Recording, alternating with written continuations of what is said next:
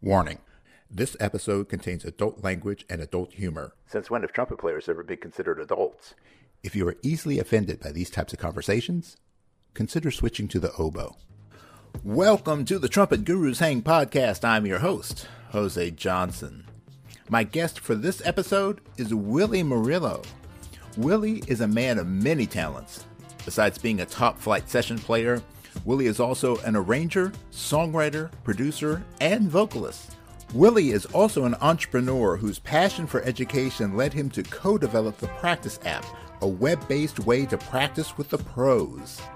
Willie is passionate, driven, and perhaps the best dressed trumpet player in LA. So pour yourself a big glass, pull up a chair, and let the hang begin.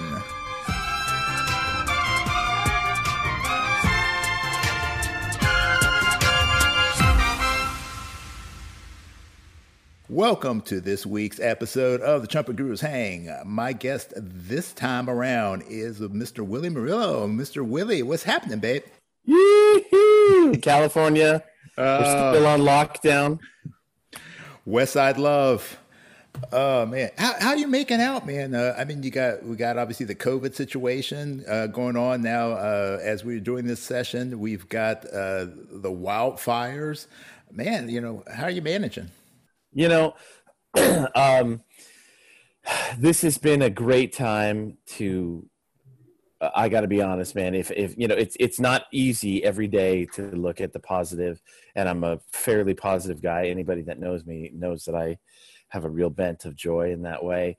But I will say that it's been there has been some difficulty in in staying positive through this whole thing. But I will say that that through the positive that has come out of this is that it's you know it's like everybody else. You are able to slow down. I've cleaned out all my hard drives and gotten a lot of practicing done and and all that stuff. I mean, you know, I do a lot of recording from home anyway, so that didn't change too much.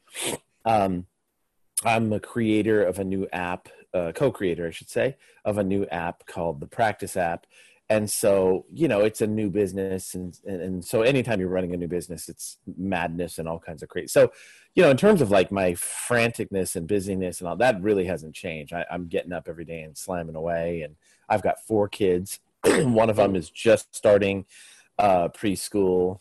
Um, so you know and my oldest is in high school. She's a sophomore. Um, and so you know i've got four kids in school you know, at home. And so, you know, I mean, it's it's a handful. It's and uh, luckily for me, my world hasn't changed too much. I mean, mm-hmm. obviously playing live gigs, right, you know, is a different thing. I haven't had a chance to play with somebody live.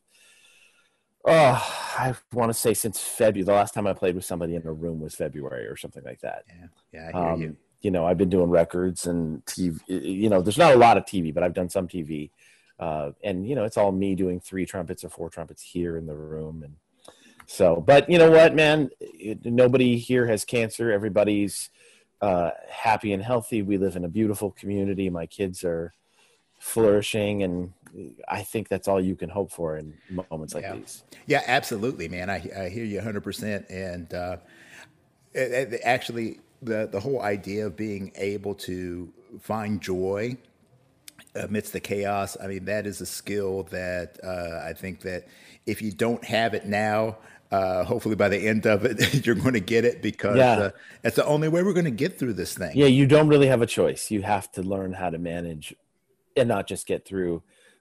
and there really is some good in the slowing down process and the peace and, and the quiet and mm-hmm. and I've been able to spend a lot more quiet time with myself and uh, you know uh, talking to God, you know, talking to my kids, talking to my wife, spending time with the trumpet, writing. You know, the, eh, there's a lot of good that's come out of this. Yeah, right. I mean, I, I have like my personal motto is uh, "It is what it is. It becomes what you make of it." So yeah, this is. Uh, this is a, a, crazy situation, but uh, you know you're going to see that a lot of people are going to come out of this way ahead of where they would have been because they they were they took advantage of the time to like you said slow down and you know clean the hard drives and absolutely man. Yeah. So well uh, I wanted to say thank you for doing this. This is really cool. And I've watched a bunch of your other episodes. I haven't gotten to them all yet but I've watched a bunch of them. And it's so nice to you know it's obviously we're not you know household names in terms of like being a brad pitt or something like that. So it's so nice when you can enter into a field like ours and go who are these people that play on these records and movies and are sort of the under layer of what we have in our society? And and it's really fun. Uh, tom walsh obviously jerry uh, I've known him and idolized him forever and ever. Yeah. Tom is a phenomenal. Frank Greene. I've been Yeah. texting with Frank Greene here and there, and he's Yeah. just a funny cat. And Yeah. um, so yeah, you just it's, it's lovely how you and of course with social media, it's beautiful, man. You, I think that there are people who I feel closer with right now that I think I've never met Yeah. and you know we're texting back and forth on social media hey how's this and what's that and um, it's very easy to feel isolated in this business anyway which is something i want to talk about Yeah. Oh, absolutely. but Yeah. um but yeah it's really easy to feel isolated um but you know with social media i mean there's some great things there's certainly some negative things that can come out of social media but uh, especially now that I have a you know 15 year old daughter, you start to realize the Ooh, yeah. landscape of what those things Mhm. look like Yeah. But- man you know it's there really is a a, a beauty in community that comes uh, with this so anyway i just wanted to say thank you for doing Oh, this yeah, it- it's my pleasure. Uh, Like, uh, like we were saying, talking to each other earlier before we started rolling. You know, I do this for me. This is completely selfish. so, um, you know, so yeah, eh, eh, yeah. So, like for me, like one of uh, not that I'm not enjoying talking to you or to anybody else, but uh, like you just mentioned, Jerry Hay has been my idol for years. I mean, uh, since the '80s, and of course uh, all of ours I had I had always dreamed of uh, getting a chance to meet him and talk to him and and uh, to sit down and interview him was just really uh, a pleasure for me. So uh, yeah, I mean, the- and this is this is what it's all about because, like you said, you know, there, you guys are out there. You're in the trenches. You're the ones that are doing the stuff that that we're all benefiting from, and it's it really changes your perspective on things when you can put a face and not only a face but a personality a person to the music that you're hearing so um, yeah that's that's what i want to get out of this so uh, so you just mentioned earlier said that you that uh, yeah you wanted to talk about the concept of isolation in the music business uh, what's your take on that um, you know, I think everybody has their own set of their their own experience. Clearly, uh, for me, I've had an interesting career. Um, you know, I feel like I've had uh, some challenges in my career, like we all have. Nobody really talks about them. Mhm. Um, there's a lot of "you're okay, I'm okay." We're all beautiful cats. We're all trying to do the best we can do. We're all trying to be good guys, but that's not necessarily true. You know, not everybody's a good guy. Mhm. And um, I always, when I talk about this stuff, I have a lot of people ask me when I do uh, clinics and things at universities, and what's the music business like? What's the politics like, et cetera, et cetera. and I go back to this one experience that I had with Dan Fornero, and he told me something that I just have treasured ever since. Um, and Dan and I have been friends for a long time and have worked together and colleagues. And we're not particularly close friends. You know, I've never been to his house for dinner, although we've had many dinners together right you know, at gigs and whatever, you know. But I, I, he just told me something that I will never forget. It's super invaluable. I was struggling with a, a situation, a, pol- a political situation. We were at an airport, headed to a gig, I think, with John Tesh. Um, we had somebody missing, and I hired Dan to play second trumpet, and uh, he came in and, of course, banged it up. And you know, it's always fun when you get to talk to people socially and you get to feel what they're about right and and just make connections and and he said hey listen i know you're dealing with x this thing that's happened.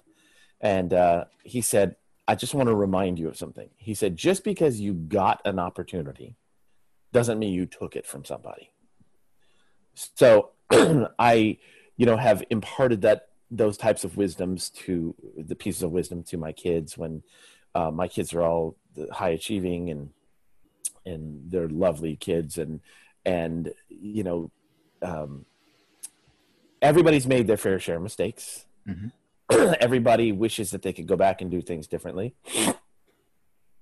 um and i mean everybody you know and we tend to idolize guys like Wayne, who is a beautiful guy. I've loved, you know, he's he's I love Wayne. He's mm. he's been a beautiful mentor of mine since I was 16 year old, 16 years old.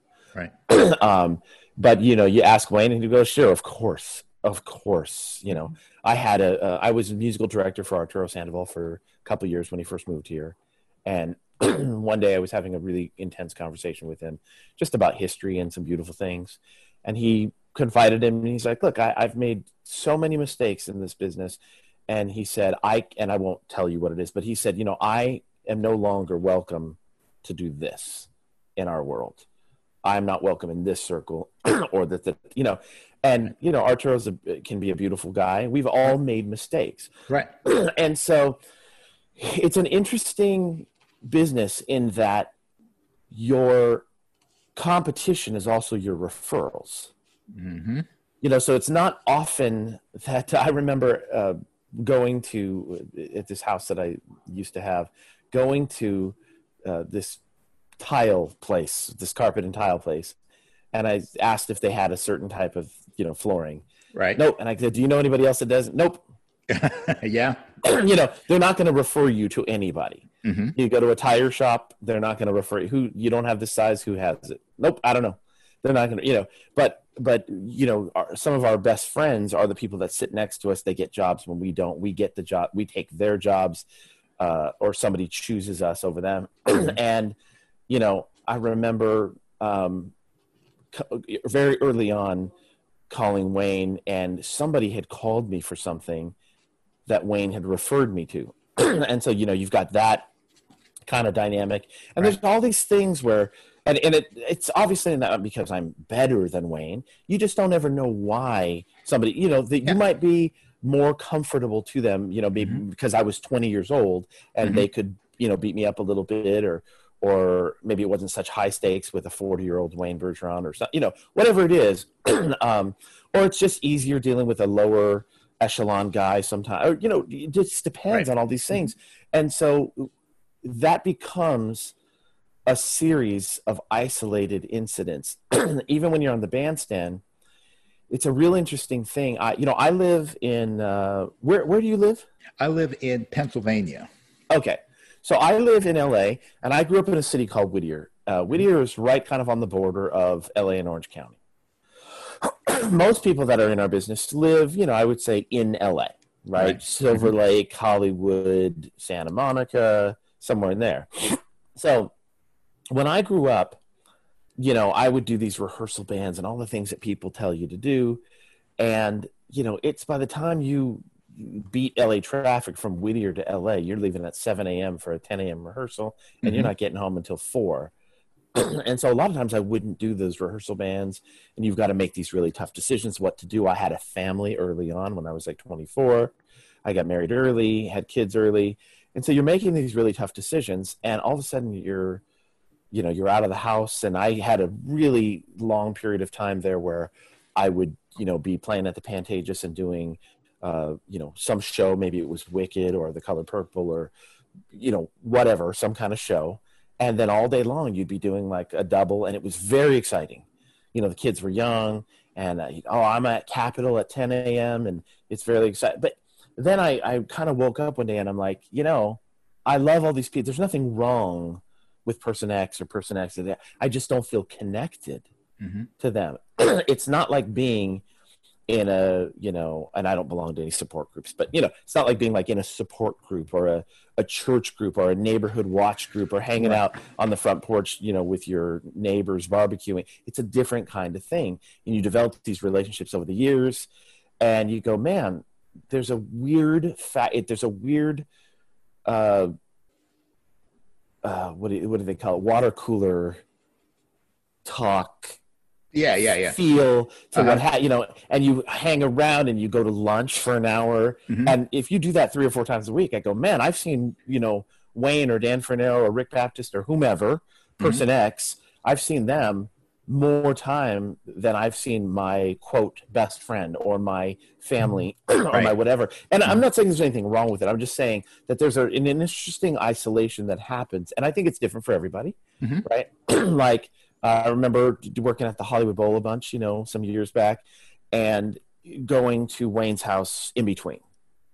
you know, and or, or you know, meeting people for dinner, and you just go, "Oh, this is cool. This is," but it's different when you live an hour and plus away, and you know, um, and then uh, you know you see the history of people that are a little bit older than you, Malcolm McNabb, all the greats, Jon Lewis, and all these people, and the way they come up and the dynamic between them and their mentors, and and it's just a really interesting thing to navigate through.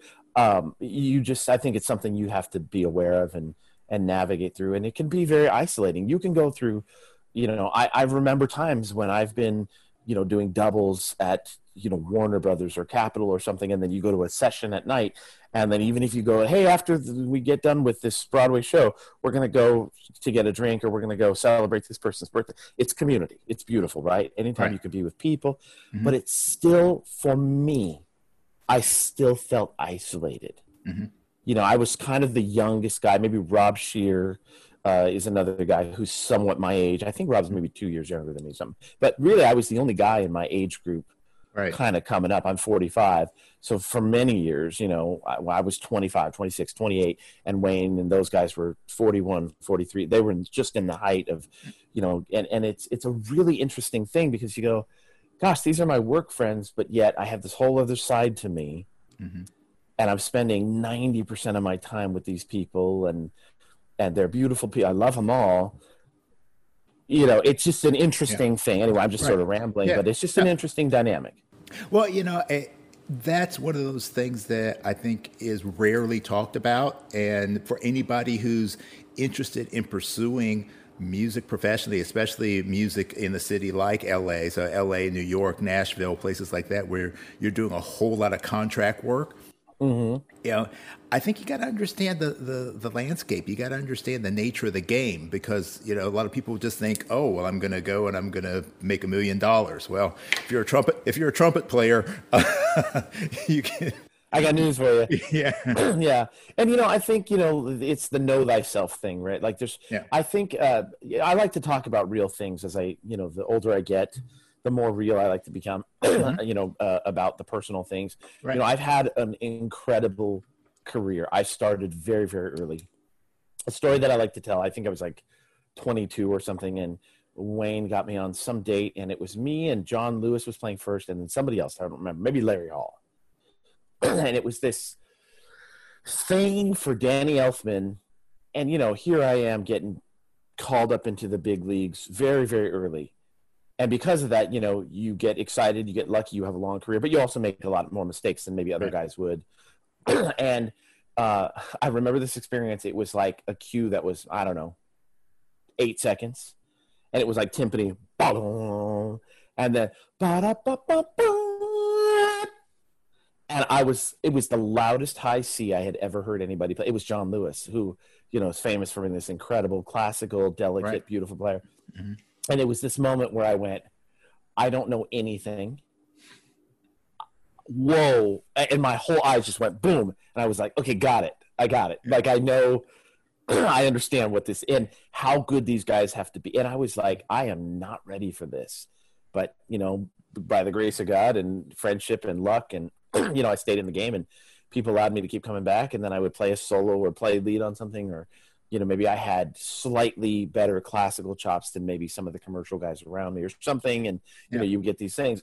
And so you know i've had good career things but i like to talk more about the personal side because i've made so many mistakes and i'm i've been on a big journey. You know i got a divorce about 10 years ago. I come from a christian family. Literally was never even allowed to say the word divorce. I never thought it yeah. would happen to me. Right. And so i've had this incredible awakening about my childhood and who you are and why you make the decisions you do. Mm-hmm. And so that's been something really interesting. Um, then I met James Morrison about 10 years ago, and he sort of took me under his wing. And James Morrison, if for anybody that's watching this that doesn't know James, obviously you know his personality or his persona about being an incredible trumpet player, multi instrumentalist, bass, right. uh, piano, trombone, saxophone, clarinet, everything. Yeah. He's unbelievable. But um, two things hit me right when I met James. One, he was comfortable in his own skin. Mm-hmm. And I would have to say that many of my colleagues are not. I watch guys who are 65, 67, 70 years old who are still acting like 20 year olds trying to be accepted. And I go, okay, I can have grace on that. I don't have judgment, but I know that I don't want to be that way. I know that I want to be real, and that's who James is. He's just an incredible human being. He has his belief system in order, and you don't have to take it or leave it. He's not judgmental, but he knows who he is. Yeah. And that's something I always wanted, and I never mm-hmm. really had until I met that. Then the other thing um, that uh, I I sort of discovered um, really early on. I remember like I was 27 or 28 or I don't even remember how old I was. But I did I remember I did 3 days of doubles on some movie and I can't remember what movie. I want to say maybe Cars or Planes or Cars 2 or one of those right. Pixar yeah things. And I remember walking in or walking out after my first day going anybody would be thrilled to be here, but this is not this is not it it it for me. Mm-hmm. And I've always been a writer and I've always been a singer and I've always been a producer. And so I kind of really dug into that hard starting really early 20, 25, 26, 27 years old. I dug in hard to that kind of thing. And I've been writing and now I, you know, produce, you know, music for TV and film and have done a lot of writing and producing of records for major artists and just television and film and different things like that. And so I think that's where I tend to find the most joy and I feel the least isolated is when I have my hand on the pulse of like a project. Mm-hmm. And then I get to choose the people that I'm around that work for me in those scenarios. Um, and as you know, you don't always get to choose the people. You know, there's always somebody with a, a, a pistol at your back, you know, yeah. no matter what people want to pretend or believe. Mm-hmm. And, you know, for the most part, people are on their best behavior, but you get moments and right. so when I get to produce, I get to choose those things and create the vibe that I want to create. I get to put the goodness out there in the world and say, in my production, as for me and this project, we're going to be like this. We're going to spread joy and be gratitude, you know, filled with gratitude and so on and so forth. And so, and, and so that's kind of more my speed. You know, I, I learned that right away. Yeah. Okay. So let me ask you this question then uh, you know, you talk about James being uh, comfortable with his own skin. Um, who is Willie? You know, who who is that guy? well, um, I I had a really interesting upbringing, and I'm still discovering, you know, who I am, and I I think we all are. I think I I tend to right. talk about it more open and vulnerably, maybe to a fault, but that's okay. That's the journey I'm on. I'm really trying to figure out who I am and why I do the things I do and what makes me tick. um, I love music. I also grew up with a very, very high standard in my family. Uh, my parents had really high standards, and I think that's great. I was very low achieving in school up until about ninth or 10th grade, then very high achieving after that. and so I went through some really interesting paradoxical dynamics in my world where I was very I was young for my grade. I was 13 when I went into high school. Mm-hmm. And so, you know, I there was a lot of insecurity um and so I think I didn't realize how good of a player I was. I don't think I realized that people liked me and I wanted to like I, I got, you know, I was voted like whatever, I don't even remember, most well liked or something. And I you know, in high school, and I didn't have any clue that that's who I was. And so I think I had my head so far in the trumpet and just skill, skill, skill, do, do, do, do. you know, I grew up in church and a church life. I'm, I'm an avid Christian. Um, you know, I, I love Jesus and uh, I'm not afraid to, to say that in this day and age. And it's my belief system. um, you know, kindness is number one for me with people. And I think sometimes that doesn't totally work when you're willing when you're in a when you work in a very liberal group of people that are very about either you're with us or against us uh, there is that feel in our music industry. I think it's becoming less so because there's so many diverse opinions and people. And and also for me i think um, i've gained some respect over the years. People have seen me change and develop and and then I give work. So maybe there's a natural, you know, thing when you're hiring people for TV or film, then they tend to soften or, you know, whatever that is.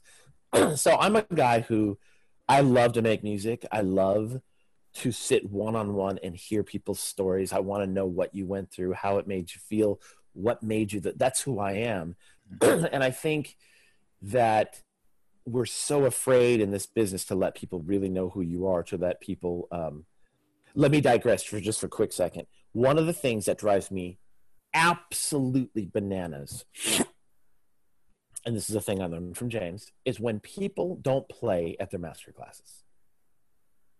Right. So I've seen master classes of some brilliant people, and they're hardly ever play.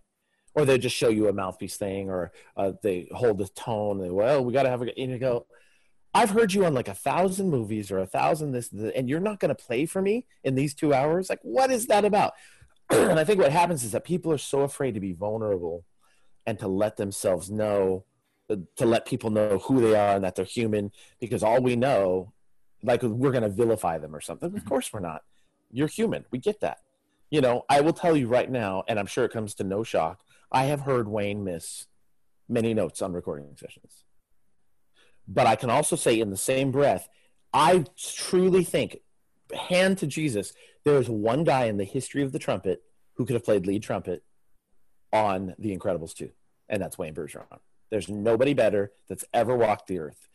and I'm not talking there's nobody that couldn't have played higher or nobody somewhat as strong or a bigger sound or a better improviser or a better class. I'm saying, knowing what I know about this business and sitting there with a hundred people and over and over and over, you have to come in and not mid. I mean, there's nobody. That could do that like Wayne Bird. There's nobody, not one person in this town other than Wayne that could do that. Yeah. I could play lead on one of those tracks. Rob Schaer, uh, Dan Fornero, there's you know 10 guys or something that could play lead and do a great job and maybe sound just like Wayne for maybe one or two but to do the whole thing 3 days in a row 4 days without really missing and over and over and all my chops this and that no I mean there's one guy that's ever walked the planet earth that could do that in the LA and if you think I'm lying then you haven't necessarily been in that environment where you go oh this is a different thing. You're in a room that you can hear a cricket move yeah you know and then you have to do that thing. So it really so we tend to get very protective of our personalities. Right. and, and so people are not very vulnerable. They don't want to play other than when they you know you don't mm-hmm. it's you know and so it's a, not a very vulnerable group of people that we're dealing with because you're dealing with perfectionists. Yeah. And i understand that. And when i met james he was just incredible he would say things and play things and he would miss notes. But i mean when it counts, it's like he's just there. So that's something that I'm learning. So you asked me about four minutes ago, who's me? That's me. That's me. that's I'm you. learning. I'm yeah. learning how to how to be vulnerable, and I know I have great skill as a writer, as a trumpet player, but so does so do a lot of people. You know, I know that I have experience, maybe more than some, which might make my skill level more than some. Mm-hmm. But that's what that is, you know. If you got me on the tennis court with this guy, he might be better than me, or if you got me on the racquetball court with that guy, I might be better than him. So I'm just trying to be the best guy that I can be and keep learning. And you know, obviously, I, am a practice. I'm an avid practicer. Mm-hmm. I love love practicing. Yeah. And, you know, I'm I'm about it, and and I love making music. That's one thing that you can't really say about anywhere else in the world. I mean, it's you know, obviously London's got a great scene and New York's got a great scene, and there's a lot of great players all over the world. But to have so many unbelievably skilled world class players in one concentrated area, you can go on. Uh, I remember one time Andy Martin said to me, he said, you know, if you think about it, LA, LA is a very fair system.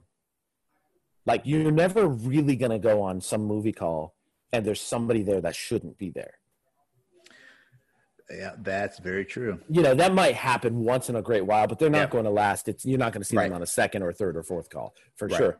And so yeah. to walk in every day and see that person or this flute player and you go, "Oh my gosh, that this person has the greatest oboe sound I've ever heard in like on the planet." Yeah. And they're still right there and you have a lunch with them. You get that's really it's a it's a so cool. And I think I didn't really drink that up as much as I wish I had when I was younger because mm-hmm. I was so busy just trying to get better and trying to be worthy of the life that I had been given. Right. I was trying to catch up, you mm-hmm. know. and yeah. So anyway, well, yeah, I mean, it, it's it's really an important thing to keep in mind uh, that, like you said, practice is so important. You know, as as a, as a musician, you have to practice if you want to get better. You want to continue to improve your skill, but I think sometimes uh, a lot of people lose track that uh, our development as a person is practice. And right. Oh yeah. Yeah, just like Absolutely. With, with playing, you know, if you always play what you can play, you will never get any better.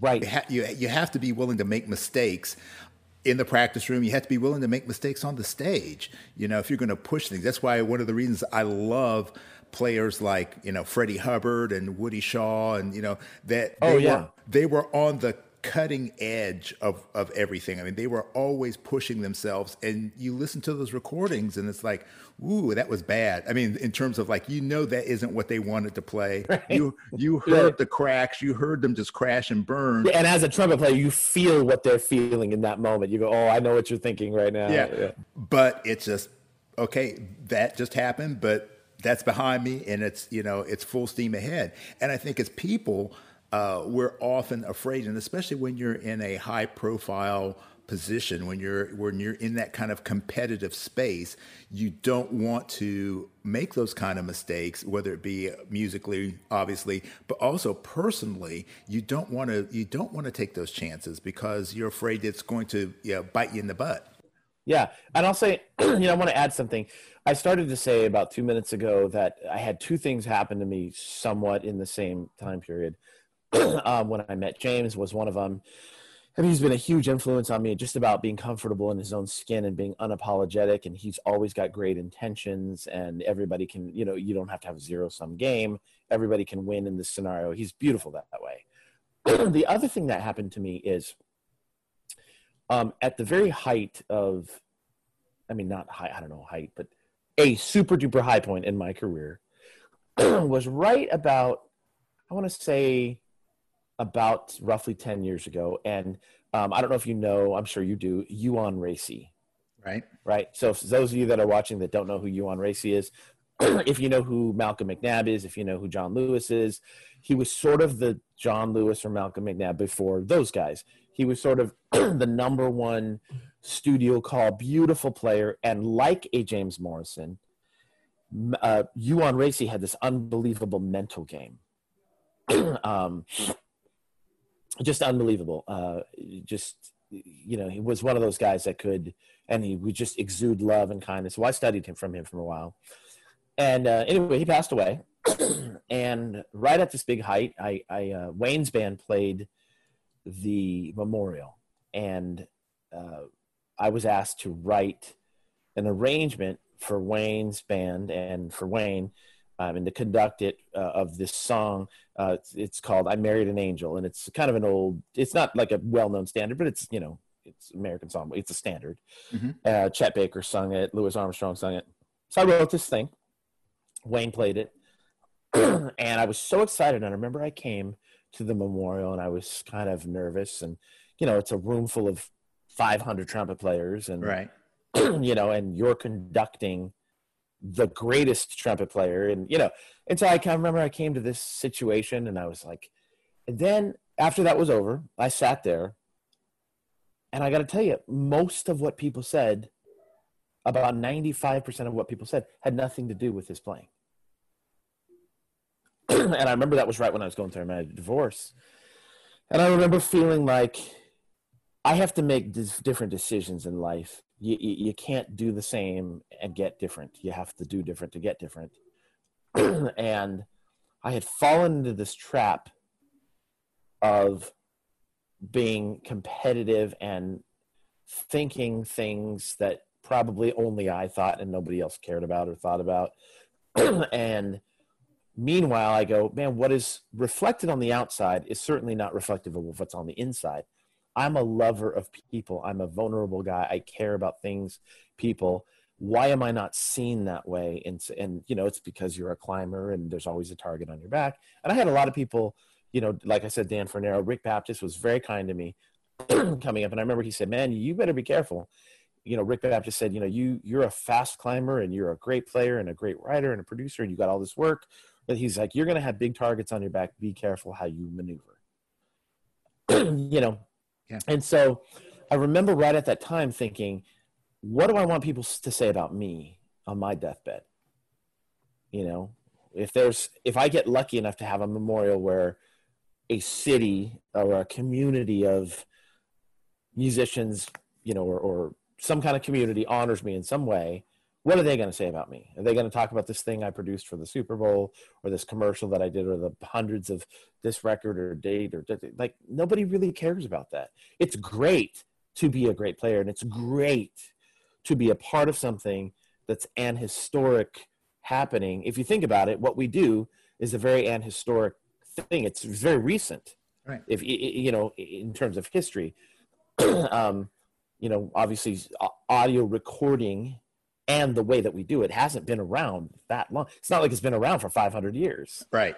You know, it's it's it's not been around that long in movies and the production, the way we do. You know, so I thought this is a, a fleeting thing. I don't. I want to be known for what's really in my head and in my heart, and that's not transferring. I need to make some changes so that what I think and what I feel is really transferring and the love that I have for people and music and camaraderie. and so I made a lot of changes in my life and I quit some things and quit bands and, you know, and so that's who I am, man. I'm a guy who wants to, I'm a lover of people. I want to encourage people. I'm a huge advocate of education. Mm-hmm. Um, I do lots of clinics. My wife's a singer. And so we do guest artist things together. We'll go to Australia or, you know, France or Germany or Japan or, you know, whatever. And we'll do like a, a you know, week long residency and that kind of thing. I remember when I first met my current wife, she said, you know, I feel like God put me on this earth to save 16 year old girls from getting pregnant. And I was like, what? And she's like, we can do this thing together. and we have, man, we get tons of messages, Facebook, Instagram, and people that, you know, oh, I'm so glad you impacted my life. They can't remember if I missed a high A or a high G on the concert or whatever, but they remember the time that we took to sit with them and my wife put their arm around them or I took a kid and said, let me talk to your parents about you wanting to do your dream instead of being a doctor like they want you to do. And I, by the way, I've had easily 30 conversations with parents like that and have flipped the narrative for them about doing what you love and why it's important. And, and so that's what we're about. We're about education. I'm about education. Um, I love music. I'm an entrepreneur. I love the trumpet. I record all the time. I get to do all kinds of stuff. I, I'm a father of four. I get to do that, which is a brilliant thing. So, you know, I'm grateful, man, for the things that I've been able to do. Um, and I'm very aware of the mistakes that I've made. And um, I don't think that I've made any more mistakes than anybody else necessarily. I think I've been granted more opportunities because I've been blessed. Therefore, maybe the percentage is higher. And I also think that I've been willing to talk about it, yeah. which nobody does. Yeah. And and there is probably one of the biggest mistakes is uh, anybody can make, which is is not uh, just being honest about about the processes. Um, I'm a big proponent of uh, a concept. Uh, Simon Sinek is the guy who wrote the book and kind of made it famous. Uh, oh yeah, I know. I know what you. Yeah, oh, yeah. about the why. You know, and and that's to me that's been very pivotal because I've gone through. Uh, these kind of shifts in what I've done professionally. I, you know, I played music professionally. I was a martial artist professionally, uh, instructor. Uh, yeah, and, that's cool. I didn't know that. Yeah, yeah, I did that for 30 years. Uh, now I've shifted again, and I think the biggest thing that I learned in that process, and as I'm now approaching my six, I'll be 60 next year, um, is that it's not about what I do it's why I'm doing it. Because all of those things on the surface may seem to be different. It's like, well, being a musician has nothing to do with being a martial artist. Well, actually, yeah, it has a lot. There's a lot of the same stuff that goes on. And being a, a, a mindfulness coach and consultant and business consultant and things like that, all of these things are related. Uh, when you get down to the why, and the why is for me, my why is I'm driven to learn I'm driven to share, to teach, and I'm driven to enjoy life. And everything that I do, if I'm learning if I'm then able to share and have joy, then it doesn't matter what I'm doing you know because it's it's it's about my core so i think sometimes that you know we, we get too caught up in the i'm a trumpet player i'm a musician i'm i'm this i'm that instead and of it's very shallow it's it's uh not not in the contemporary sense of the word shallow where we think but i mean literally it's it's uh, it doesn't have a lot of depth to it when you get down to it there's so much more that people are um well let me uh i'm gonna uh, veer just to slightly to the right Another day is here, and you're ready for it. What to wear? Check. Breakfast, lunch, and dinner? Check. Planning for what's next and how to save for it? That's where Bank of America can help. For your financial to-dos, Bank of America has experts ready to help get you closer to your goals. Get started at one of our local financial centers or 24-7 in our mobile banking app. Find a location near you at bankofamerica.com slash talk to us. What would you like the power to do? Mobile banking requires downloading the app and is only available for select devices. Message and data rates may apply. Bank of America and a member FDIC. Um, one of my newest ventures is something called the Practice app. I, am a co-creator of. I started to talk about it, and um, that was birthed out of you know a few different things. But the short version is that it's an app. It's not a little thing. We've got you know significant. We've got about a million dollars put into it. It's a very big you know project that we're doing. It's online lessons. James is one of our teachers. um, we've got great teachers from all over the world, and um, we also have like yoga instructors and um, you know that kind of thing, and and uh, we've got jujitsu and you know all kinds of you know different stuff. Anyway, so the practice app, um, and as I mentioned, James Morrison is on there, and uh, it's not only online lessons, but it's other things that you want to hear from people, their methodologies, their psyche, and their inner game, and all that kind of stuff. so, James, in one of his episodes, he talks about the why, about Simon's thing, you know, basically, and and he says, which I think is just brilliantly put, and this kind of changed my life when I watched him video this thing. And he said, you know, I always look at like masters as like the lowest level of the top rung. And the people that concentrate on their why, you can feel that in them. Like it doesn't necessarily matter what they're doing or how they're doing it. That's just superfluous.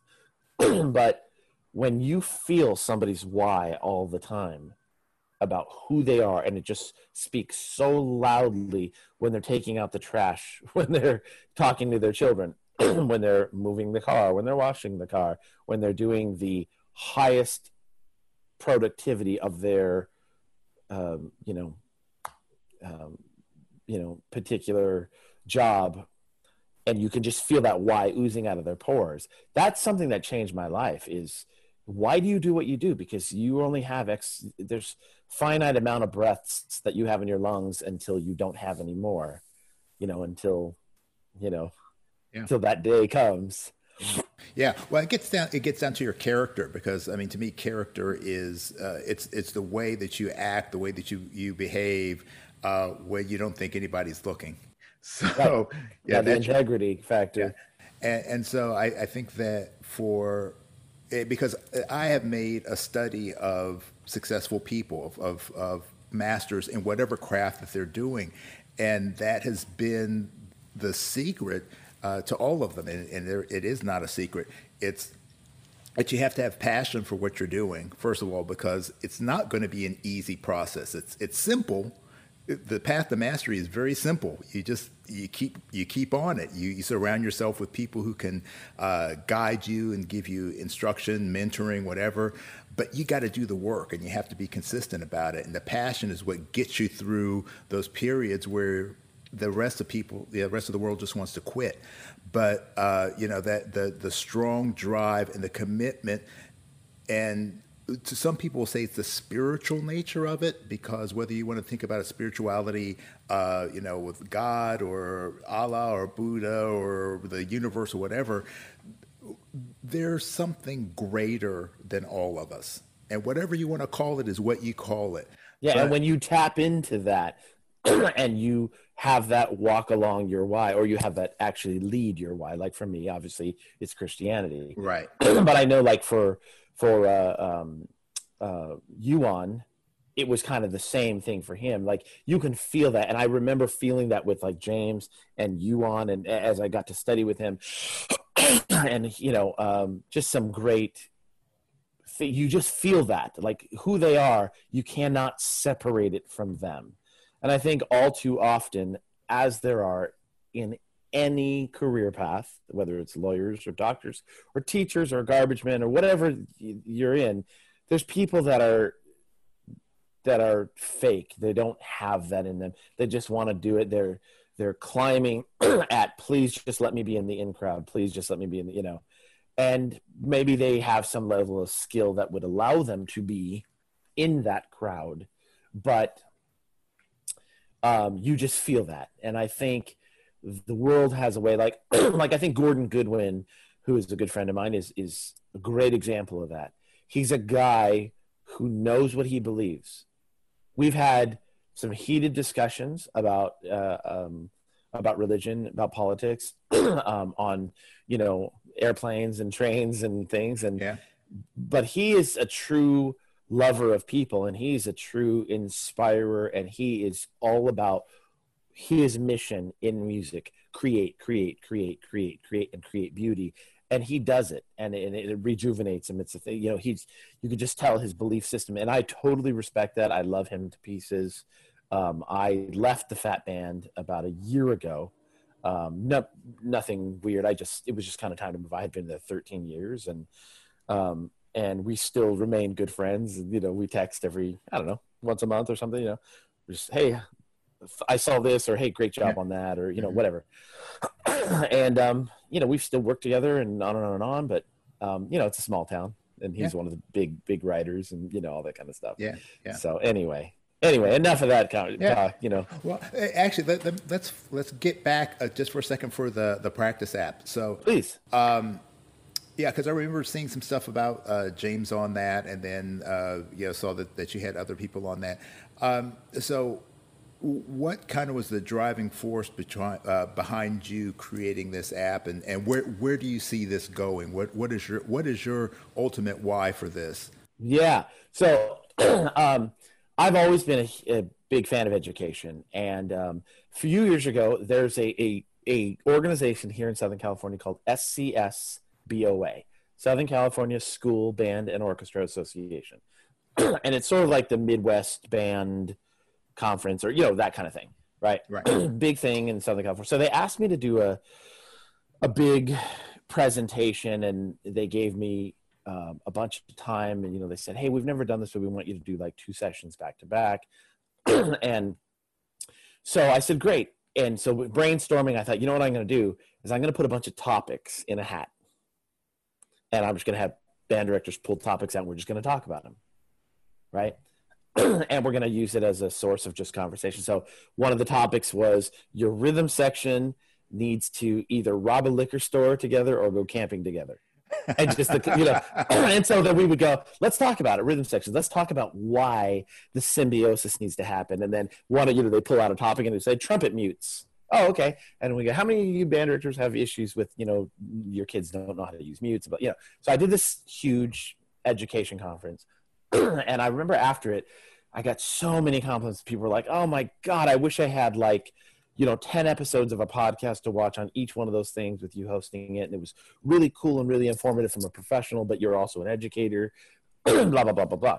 So that kind of started dripping into my head, like maybe I should do something more with this, because there are, as you know, million situations where you get like, you know some young, you know, 23 year old, wide eyed, dewy eyed, you know, there's some amazing program in Michigan or something, uh, you know, and the, the band director's 70 and he's had this award winning band for 70 years or something.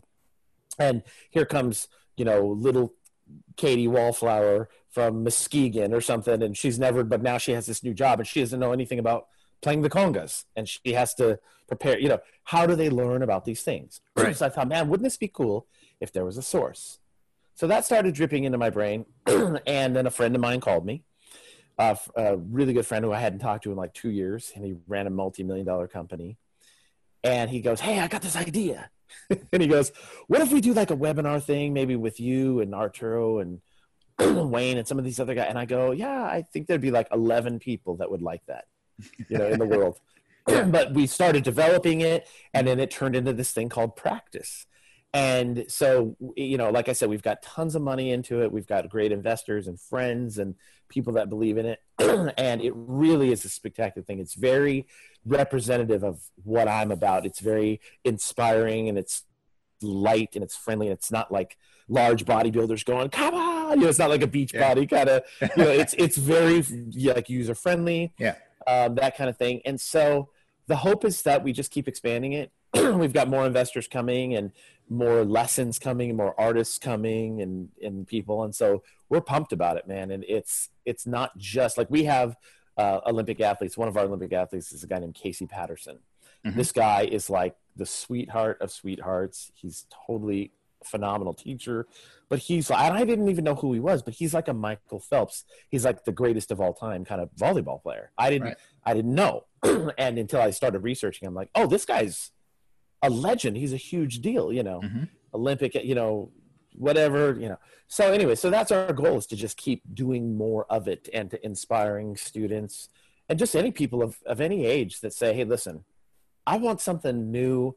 I want something to walk me through something to look forward to after my 14 hour shifts as a, a nurse and I want to learn how to paint or I want to learn the harp or the clarinet or you know yoga or whatever. And so we're excited to present this thing. It's a really beautiful thing. The platform is phenomenal.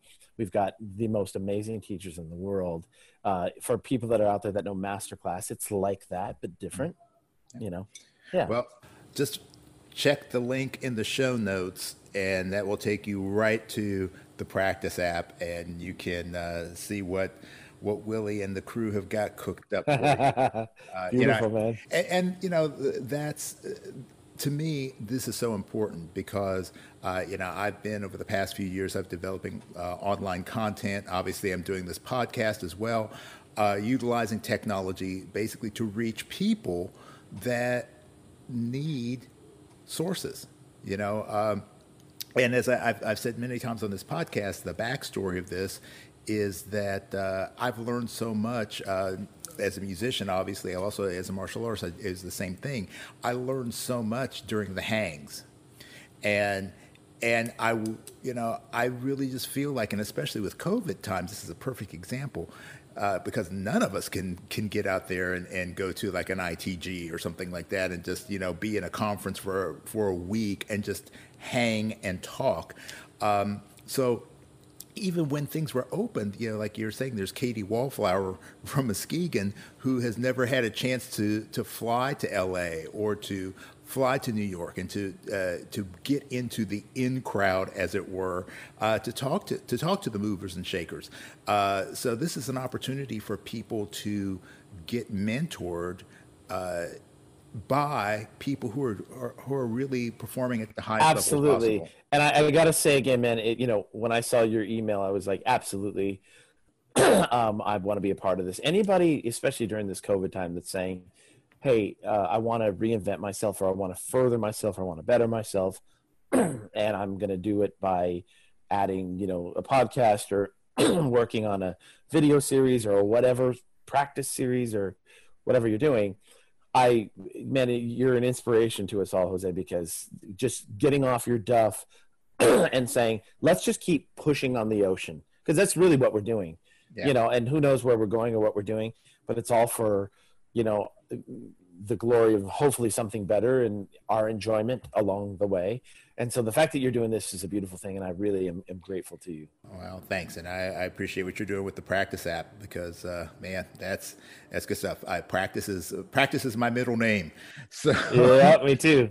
Yeah. So what what what's your what's your approach to practice? So if, if you know someone's coming up to you, young young trumpet player, and saying, "Hey, look, Willie, and I really love playing, and I really want to improve. Uh, what are the things that I should really be doing that, that are going to give me the best results?" Well, I think it's interesting. You know, um, everybody is different in their own way. Uh, obviously, physically and emotionally and mentally, their capacity emotionally, their capacity uh, um, mentally, right? some people can sit there and go e er e er e er e er e er and just concentrate on the most finite things. So one, I'd say you have to kind of know who you are. Um, two, you have to realize that there is no shortcut. You have to do the work. You have to do the work. So my basic methodology is same things every day differently. You know that if you're a Navy SEAL, you know that you have to get cardio. How you get it, you know, can be 10 different ways. Right. You know that you need arms, strength, legs, you know, blah, blah, blah. So for us, you know, let's say as a trumpet player, we know that we need, um, let's say flexibility, right? We want to work on our sound, you know, or something like that. So every day you're going to be doing some kind of lip slurs. But it's interesting. There's this one guy who I play, who I played with coming up at Disneyland. This guy would do the same mouthpiece buzzing routine the exact same time every day. And I thought, gosh, I could never do that because my chops don't feel the same like every day. I mm-hmm. have to, it takes me longer to get back to ground zero some days. Sometimes I just pick it up and oh my gosh, it feels great. Most of the time, not. Mm-hmm. but, you know, so for example, if you're, you know, this guy would do the same lip slurs every day and who's a very consistent player. Okay. I have to know that he's a different guy mentally, physically, emotionally than me. right. And in fairness, he's probably not having to do the same types of, you know, acrobatics that I'm having to do in the world that I live in. So let's just say I'm going to be doing like some slurs or something one day. Well, obviously I'll be doing, you know,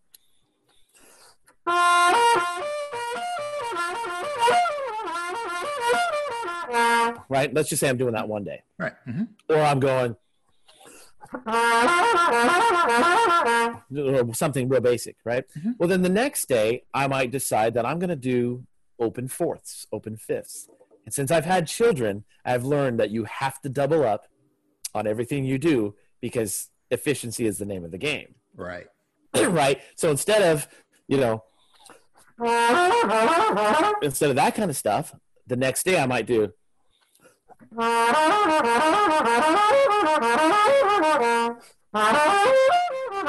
the next day and the next day i might do wider i might do open fists or something like that you know. Mhm. i might take you know some kind of uh um you know f- if i'm doing like let's say thirds or something like this. Let's just say i'm doing something like that okay? I might do it the exact same way the next day but i might do it in harmonic minor and i might do it slur tongue two tongue you know, or something like that, right? So it's Right. the same stuff every day, Mhm. but different, right? So um, instead of playing, um, you know, like we all have done a million times, you know, like a Clarke number one in the upper register going,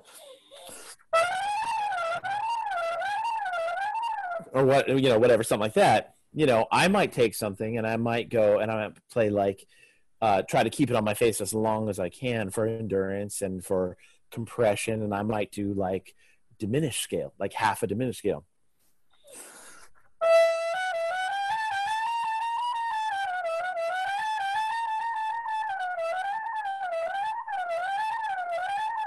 Or something like that hmm right?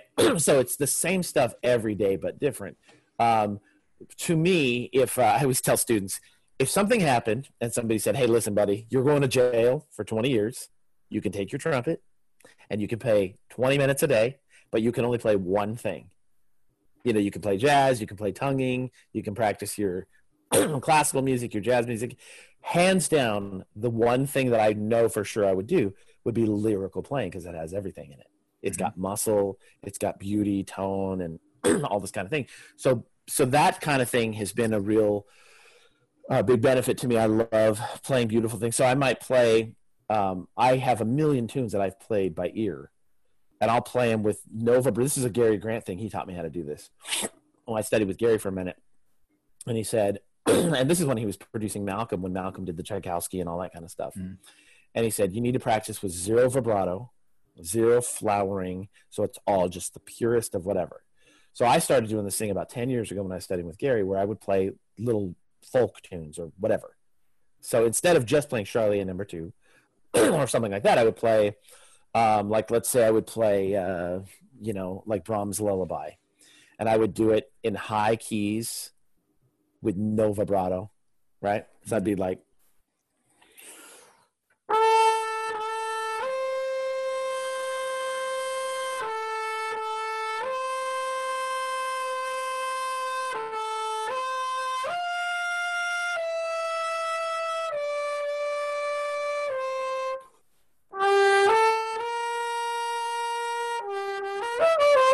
and so on and so you know I would do things like that, Right. and I would make sure and I would play until every note was perfectly in tune with the tuner and you know that kind of thing. So you know it's always like the Navy SEAL way, right? The hard way or the yoga way. The hard way is the good way Right. right? Right. So, um, you know, I think we always have this sense of urgency as human beings that whatever we're doing in a, in a given moment, that there's something more important. so, and and there's subsets of that too. So if I'm practicing the trumpet, like, I'm always thinking, oh man, I should be out there spending time with my kids. Quincy's done with school. I should be throwing a football with him, or I should be we should be on a bike. Right. So we always have this sense of urgency that whatever doing in a given moment, there's something more important. But we also have that in a subset. So whatever I'm practicing, I should be practicing something else. You know, and so I always so that's one thing that I always tell you know my students and my friends, you know, whoever I'm practicing, like everything you're doing is the most important thing because it's what you're doing, it's what you've chosen, right? So if I'm practicing and it's just something that I sound like absolute hell on, you know, whatever it is, I'll just beat it to the ground no matter what. So consistency, but I think the first thing is knowing yourself. Like, what are you about? I'm not like my friend Kurt Curtis, uh, who's a phenomenal trumpet player in Disneyland Band. Who he's the you know he's a, and I admire that he can do the same routine every day and he's super consistent. His sound is gorgeous. I just got I do I like to do different things um, maybe my skill set is different than his slightly, and so I need different, you know, whatever. Um, so yeah, I I like to play, you know, different things in different keys. I like to I do tons of ear stuff. So I'll play all of those things, you know, pick a tune, and I'll just go, okay, great, and I'll play it in all twelve keys at 50 BPM on the metronome with a tuner, and it'll take me an hour and 10 minutes to do Brahms' Lullaby with you know a minute of rest in between or something you know. Right. and somebody might go oh yeah i don't know but, you know. Um, like one of my favorite ones to do is uh, the second movement of the the haydn.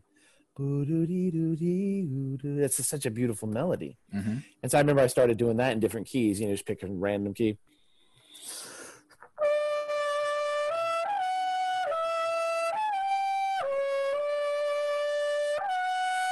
I'm just kind of slopping through it. but you know, that's like you just find any melody, and so you're you know you're getting your ear training done, you're getting your lyrical playing done, you're getting control, you're getting sound, all these different things. So I do it I tend to do a lot of that, and then of course I practice my improvisations a lot.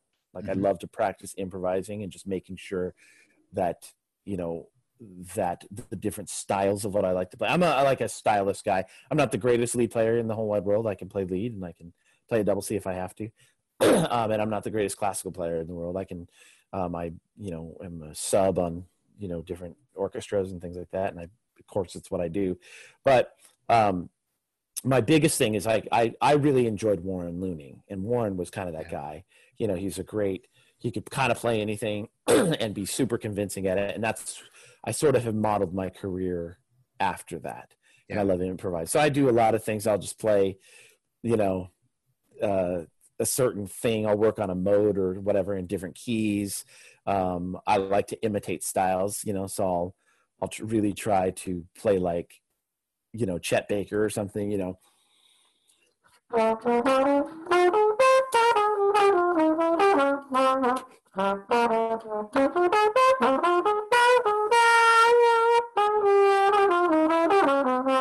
You know, and you kind of try to figure out what he's doing Right. and then you might hear like uh uh you know like let's say harry sweets edison you know and how he plays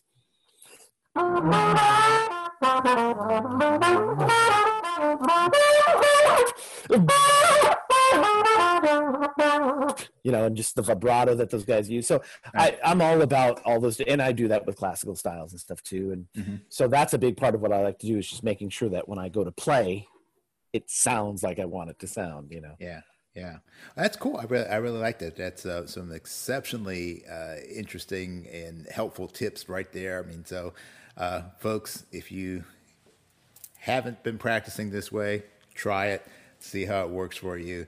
And uh, yeah, I, I just love that idea of being consistent, but uh, but switching up the the approach just slightly. That that's that's really great. Yeah, I mean, you know that if you're a, you know a, a such and such athlete you're going to need to do arms every you know, three days a week but you know maybe don't do it the same way you know? Yeah.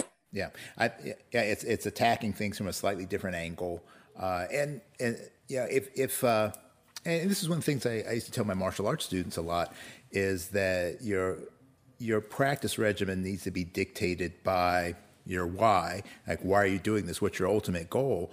Because if, if your goal is to be uh, an athlete, then you need to practice this way. If your goal is to to uh, you know to be able to uh, you know go into a room of 500 people and kill them all with a pencil, then you need to practice a different way. And you know, and if your and if your goal is to just be in better shape uh, mentally and physically and, and, emotionally, then your practice needs to be completely different. So there'll be some consistent threads in there. You know, you need to do your strength, you need to do your flexibility, you need to do all those sort of things. But the way you focus on it is going to be dictated by the end result. So I think for someone like you who is a because you, you never know from day to day what you're going to be called on to do. So, you know, if all you can do is just do that one thing, you you may be the greatest person in the world at that thing, but that's going to limit your ability to work in that very uh, that that environment that you're in, which is just uh, you, you, you have to be flexible. So I, I, think for, for people who want to be a more well-rounded and who shouldn't be uh, player, especially in the commercial world, this is a phenomenal way of doing it. So yeah, and I always say I always say to the students and at master classes and stuff. And my favorite statement is lead with desire. So what do you like to do? and somebody goes, I don't really like Louis Armstrong. Okay, then don't study Louis Armstrong. You know, I don't really like Dizzy Gillespie. Okay, but do you like Roy Eldridge? Sure. Then at some point, once you study enough Roy Eldridge, you will like Dizzy Gillespie because they're you know predecessors and right. so you know, and you'll just you know you'll find your way. And then if you don't, then you may not have as much money or opportunity or whatever because you'll realize, oh man, I should be more well rounded. And you start reaching out further, you know, and that's just up to you. I don't have judgment on that, but I also don't like it when people say, you know, I'm, I'm not really about this or I'm not, I don't really love that. Okay. Then you're probably not going to be able to do movies or you're probably not going to be on this band if you can't play you know perfectly in tune or if you have don't have a great sense of time or whatever you may not be a guy who plays in the Phat you might be the greatest there's a lot of great jazz players out there who don't get asked to play in the Phat Band because maybe their sound isn't complete or man the the uh, hydraulics that you have to have to play third trumpet or even second or fourth on the Phat Band there's a lot there man. There's those i mean i would get done uh, you know even if i only played one lead chart or something like that, and be just playing third trumpet and a couple of solos, man, you get there's a lot there, and and if you're not prepared to do that, then you don't re- really reserve the right to complain. Yeah. If you're not willing to put in the work, but you know, I think a lot of people, you know, there's been a lot of conversation about uh, you know potentially some race things or or uh, favoritism things. And I think Gordon has defended himself really well in those conversations. But really, it's never about any of those things about being a woman or black, white, brown, whatever. I mean, there's lots of, you know, I'm brown. We've got a, you know, a few of us in that band, and yeah. and if I'm sorry if you're not, you know, show me that you can play perfectly in tune like Andy Martin, and then I'm sure there's a place for you in that band. You know? Yeah, yeah. So I think it's always about that, and and then we have to realize that that uh, the better you are, the more opportunities you get, et cetera, et cetera. And it's just yeah. as simple as that. Yeah, yeah, exactly. You know, it's it's having a clear idea of what you want, commit to it, and then just do the work. I mean, you can't you can't say that you want to be uh, a professional trumpet player uh, playing in LA and then approach it like you're you know you're a, a part-time trumpet player living in you know Iowa City. Uh, right. Exactly. Exactly. Yeah. Yeah. Hundred percent. That's awesome, man. You know what? I could just talk to you for hours and hours and hours on end, but we're going to uh, come to the last portion of our interview today, which is our speed round. So my speed studies round. If you've ever done Uh-oh. Speed studies, here's where we do our little rapid fire. Uh, so we're going to have uh, a, a, number of questions. I want your quickest response to this, and if you get them all right, you win a new car. Let's do it, baby. All right, here we go. Who's the biggest influence on your life that is not a trumpet player? Uh, my wife. Okay. What's your favorite book? Tipping Point, Malcolm Gladwell. Mm, man, that's a great book. Whew. Uh, what's the worst movie you've ever seen? A movie that I played on that just came on Netflix called, oh my gosh, uh, uh, uh, it's with Larry the Cable Guy, and he's in the army. And Wayne and I played on that movie years and years and years ago. Um, and it's they fall asleep in a car and they go into Mexico and they think they're in Iraq. I'm gonna have to watch that just for the soundtrack. It's terrible, but we have tons of bugle calls. It's very funny. Oh, great, great! Yeah, it's terrible, uh, terrible. All right, all right, all right. Yeah, if uh, you weren't a trumpet player, what would you want to be? uh oh boy, that would be tough. Full time father. Seriously. Uh, starring in Mr. Mom 2. Yeah, exactly. um, what's your favorite drink? Pumpkin spice latte from Starbucks. I know you're talking about alcoholic drink. Oh, any drink, man. Any drink will do. Mojito. Oh, strawberry mojito. Strawberry mojito. Okay. Yeah, no, I, I, know it's a fruit for drink, but hey. I'm not like a huge drinker. Yeah. My wife is like a, an avid like wine lover. She's all mm-hmm. into all the stuff, and she's like, "Come on, get it together." And we've gone over friends' houses for drinks, and I'm like, "Oh, this is a big boy drink. I can't handle this," you know. Well, come on, man. I mean, you know, we were talking about Frank Greene earlier. Frank is the king of Kona. So, right. yeah, if you're talking to Frank, it's going to be coffee involved. Right. All right. Um, you're going to be hosting a dinner party and you're able to invite any three living people, who would they be? Boy, uh, Paul McCartney, mm-hmm. Wynton Marsalis. Okay. And boy, I want to say somebody like Bill Clinton would be so interesting to pick that guy's brain and all but like some kind of like famous politician you know mm-hmm. kind of guy like that would be so interesting. Yeah yeah okay. So you're gonna you're gonna have a second dinner party and you're gonna invite any three people from history. Ooh. Okay. Uh i'd have to say jesus of course. Mm-hmm. that would be incredible to sit with that person winston, winston churchill probably and uh, probably Louis Armstrong. Okay, and he's uh, looking over your shoulders right now. He is, yeah. I, I, and by the way, I love that. That that is uh, that's, that's great. A, that poster is eight foot tall, man. It's a beautiful. I have it, and I have uh, ones of the the Beatles, and I have one of, of Elvis and, and Sinatra right oh, over here. Man, that's that's awesome. Uh, okay, uh, lacquer, plated, or raw? Plated, gold, always. Uh, uh, not uh, not platinum. No, we always joke around. I, I Wayne always used to say, uh, "This is my flagrant display of wealth."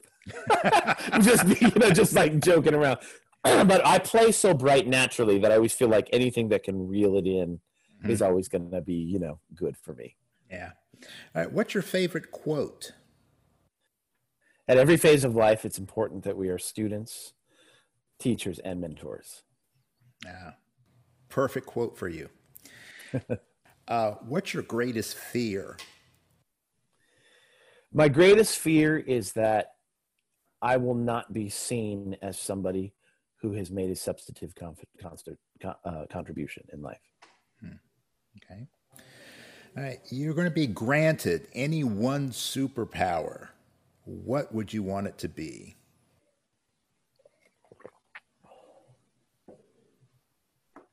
Mind reading.